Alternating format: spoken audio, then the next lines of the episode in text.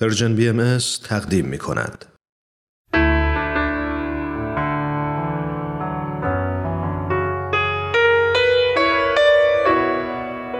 یادی از گذشته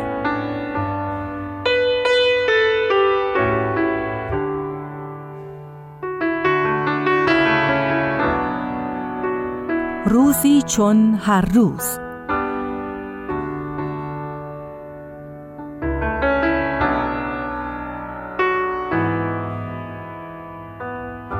اون روز هم مثل روزای دیگه ای بود که در چند سال گذشته اونو بارها تجربه کرده بودم و حاصلش حسی از ناامیدی بود که هنوزم بعد از سالها نمی‌تونم فراموش کنم.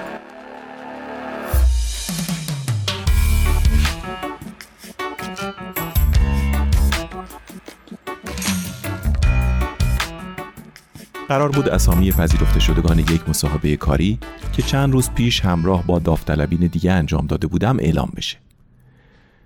من در اون دوران زندگی سختی رو میگذروندم و تنها روزنه امیدم قبولی در این مصاحبه بود. تو این مدت روزگار چندان با من مهربون نبود. رنجای بسیار و زیانهای فراوانی حاصل تلاشهای شبانه روزی من بود. نتونسته بودم برای خودم شغل ثابتی پیدا کنم و این 25 مین مصاحبه من بود. یعنی تا اون روز من 24 بار طعم شکست رو چشیده بودم یا به تعبیری 24 درس سخت از زندگی گرفته بودم.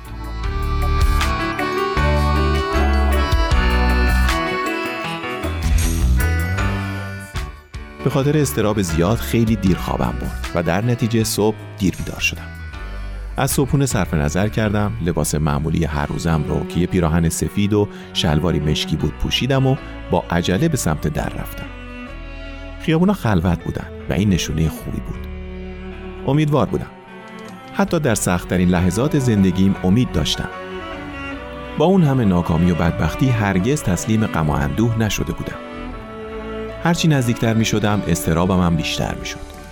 افکار بسیاری توی سرم می آیا این بار شانس با من یار خواهد بود؟ اگه کارو نگیرم چی؟ چند بار دیگه باید مصاحبه بدم؟ تا کی می‌تونم به این وضعیت ادامه بدم؟ اما به خودم نهیب زدم که داری زیادی فکر می‌کنی آروم باش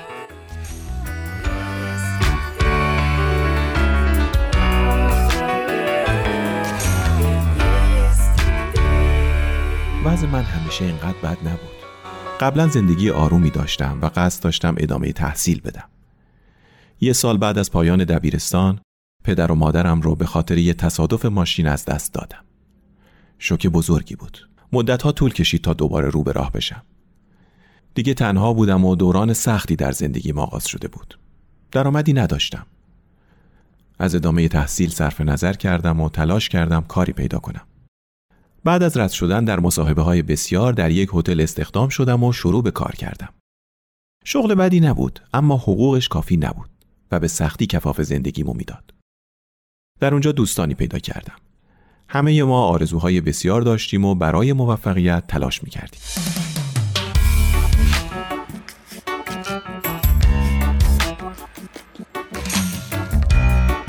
یاد روز مصاحبه افتادم. شیش نفر بودیم. چند وقت یه بار همدیگر رو ورانداز می‌کردیم و شاید اونا هم مثل من در بقیه دنبال چیزی میگشتن که به خودشون ثابت کنن که از بقیه شایسته ترن. به محض اینکه در اتاق مسئول کارگزینی باز می‌شد و داوطلبی از اون بیرون میومد همه مشتاق و کنجکاو دورشو می‌گرفتیم که بدونیم چه سوالاتی از اون پرسیده بودن. و اونم خونسرد و بیتفاوت می‌گفت سوالای معمولی. کفر همه رو در می آورد و می‌رفت. یکی می‌گفت زورش میاد حرف بزنه. خب مگه چی ازت کم میشه؟ اون یکی می‌گفت میترسه جاشو بگیریم. تا ما ملت اینطوری با هم رفتار کنیم هیچ چی درست نمیشه. بقیه هم تایید می‌کردن.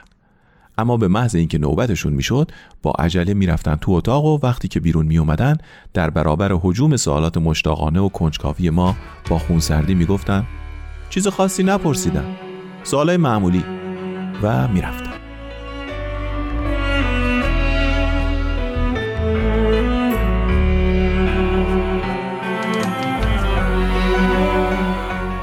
مقابل ساختمون شرکت رسیدم. قلبم به سرعت میتپید. در باز کردم و وارد ساختمون شدم. با آسانسور نرفتم. پله ها رو انتخاب کردم. چون اصلا تحمل انتظار کشیدن نداشتم. به طبقه دوم که رسیدم مکسی کردم و نفسی تازه کردم. سر و وزم رو مرتب کردم. سعی کردم نگرانیمو پنهان کنم و خودم رو به طبقه سوم رسوندم. بقیه داوطلبین رو دیدم. اونا نگاهی به من انداختن. چشمم به تابلوی اعلانات افتاد که عبارت قبول شدگان مصاحبه رو درشت نوشته بود. به آرومی و با پاهای لرزون خودم رو به تابلو رسوندم. بله. پنج نفر قبول شده بودن و تنها یک نفر رد شده بود که اونم من بودم.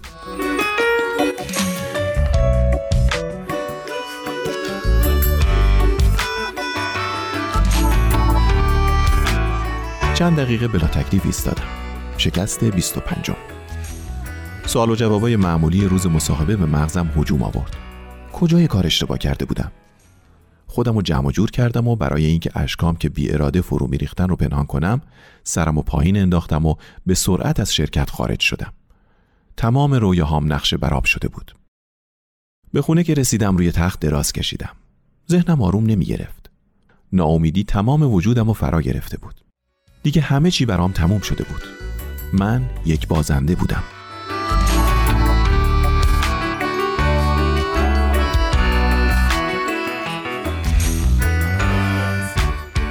به کتابان پناه بردم.